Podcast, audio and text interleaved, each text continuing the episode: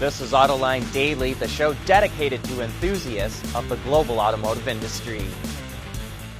There's been a lot of negative news around Tesla's autopilot system lately, and one of its owners just got hit with felony charges by prosecutors in California for a fatal accident that occurred while his vehicle was operating on autopilot. This is the first time in the U.S. charges have been filed against a driver using a partially automated driving system. The driver is being charged with two counts of vehicular manslaughter after his Model S ran a red light at a high rate of speed and hit another car, killing both people inside. The charging documents don't mention autopilot, but NHTSA has confirmed that autopilot was being used at the time of the crash. A preliminary hearing for the accident, which occurred in 2019, is set for the end of February. NHTSA is also conducting a separate investigation into autopilot involving several accidents where Teslas crashed into parked emergency vehicles. About three years ago, Ford invested $500 million in Rivian.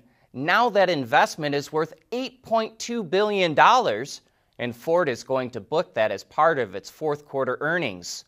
So we need to keep that in mind when the company reports those earnings on February 3rd, because otherwise, the numbers are going to make your eyes pop out of your head. And we're still sticking to our prediction that at some point, Ford will dump its stock in Rivian to pay for Blue Oval City, that massive EV manufacturing complex it's building in Tennessee. The Formula One circus has been a buzz with rumors that Audi and Porsche are going to join the series, but they'll have to buy an existing team. Zak Brown, the CEO of McLaren Racing, admits he's been in talks with Audi, and he says the rumor mill indicates that Porsche has been talking with Red Bull Racing. Nothing would happen until 2026, which is when F1 regulations could require renewable fuels and a much greater emphasis on electric power. We want to know what drives your testing. OTA, connected car, diagnostics, remote testing. Intrepid Control Systems is here to help you work from anywhere. Intrepid Control Systems, driven by your data. Electric Last Mile Solutions, or ELMS, is expanding its lineup of electric delivery vehicles. Last year, it rolled out a small Class 1 van with an MSRP of only $30,000. With a federal tax credit, that drops to only $22,500. But it doesn't meet U.S. crash standards, which means it can only operate in places like gated communities or college campuses. Later this quarter, however, ELMS is coming out with an improved version of the Class 1 van that may not win any styling awards, but does meet U.S. crash standards. The van is made from knockdown kits from Wuling in China and is assembled by ELMS at its plant in Indiana. In the second half of this year, ELMS will start building this Class 3 delivery truck. It's assembled from kits made by SAIC in China.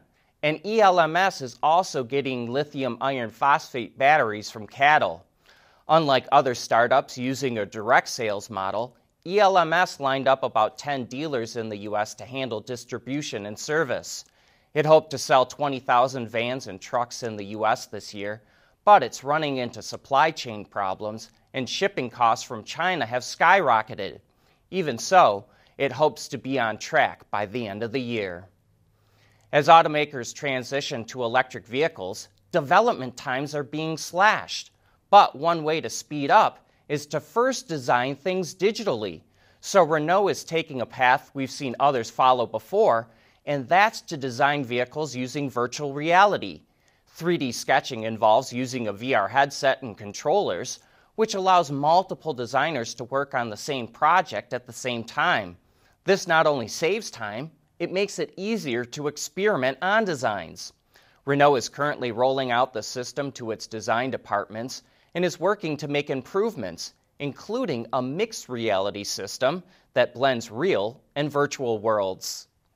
Having your car stolen is bad enough, but having things stolen out of your car can be just as infuriating.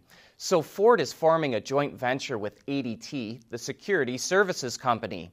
They're going to equip cars with acoustic sensors, cameras, radar, LTE, and GPS to stop thieves before they can steal anything out of your vehicle.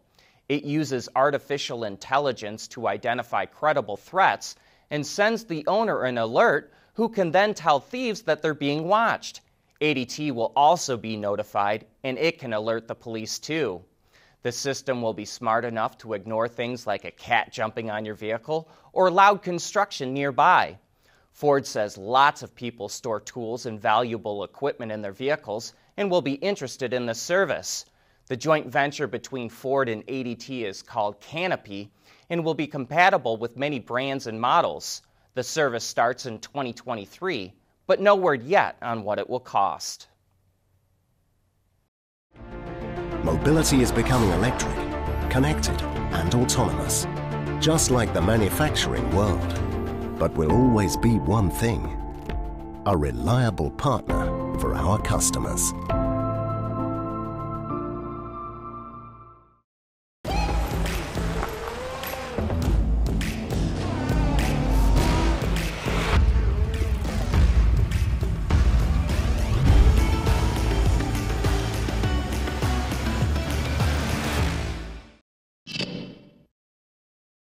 There's a lot of activity involving batteries today. And first up, Volkswagen and Bosch announced they're teaming up to help boost battery cell production in Europe.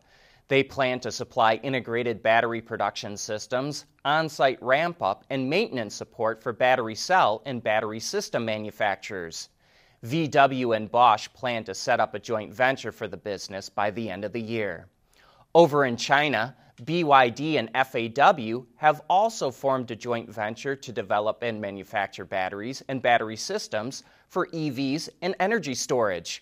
They'll open a plant with a capacity to produce 45 gigawatt hours of batteries a year, which will be enough to provide 1 million batteries for BYD's new energy vehicles. And here in the U.S., Nikola announced it signed a deal with Proterra to use its battery systems in its Tre BEV and fuel cell Class 8 semi trucks. The first trucks equipped with Proterra's batteries will go into production by the end of the year. And in the last bit of battery news, Honda announced its partnership with SES Holdings, a Boston based EV battery research and development company, to jointly research next gen batteries. SES plans to go public through a SPAC merger, and once it does, Honda will acquire a 2% stake in the company. General Motors claims it developed the electric Chevrolet Silverado in only 24 months. That's half the time it used to take. So, what kind of technology and process did GM use to slash that time? Or is it just that much easier to develop an electric vehicle?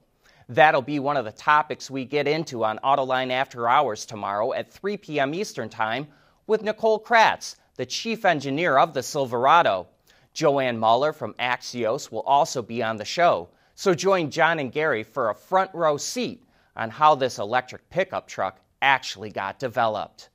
And speaking of GM, it's making its parts catalog available online.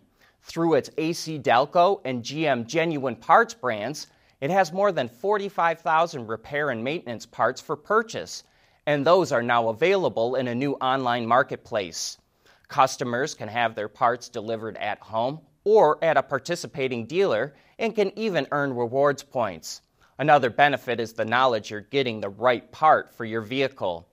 This is just one part of GM's digital e commerce plan. In the future, it will offer parts, accessories, digital products, and subscriptions delivered through over the air updates through a single digital storefront.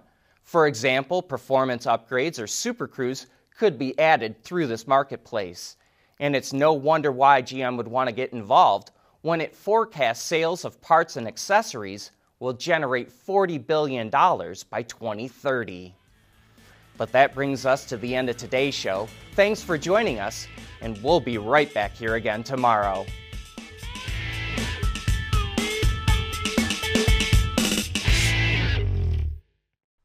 AutoLine Daily is brought to you by Bridgestone solutions for your journey, Intrepid Control Systems, over the air engineering, boost your game, and by Schaeffler. We pioneer motion.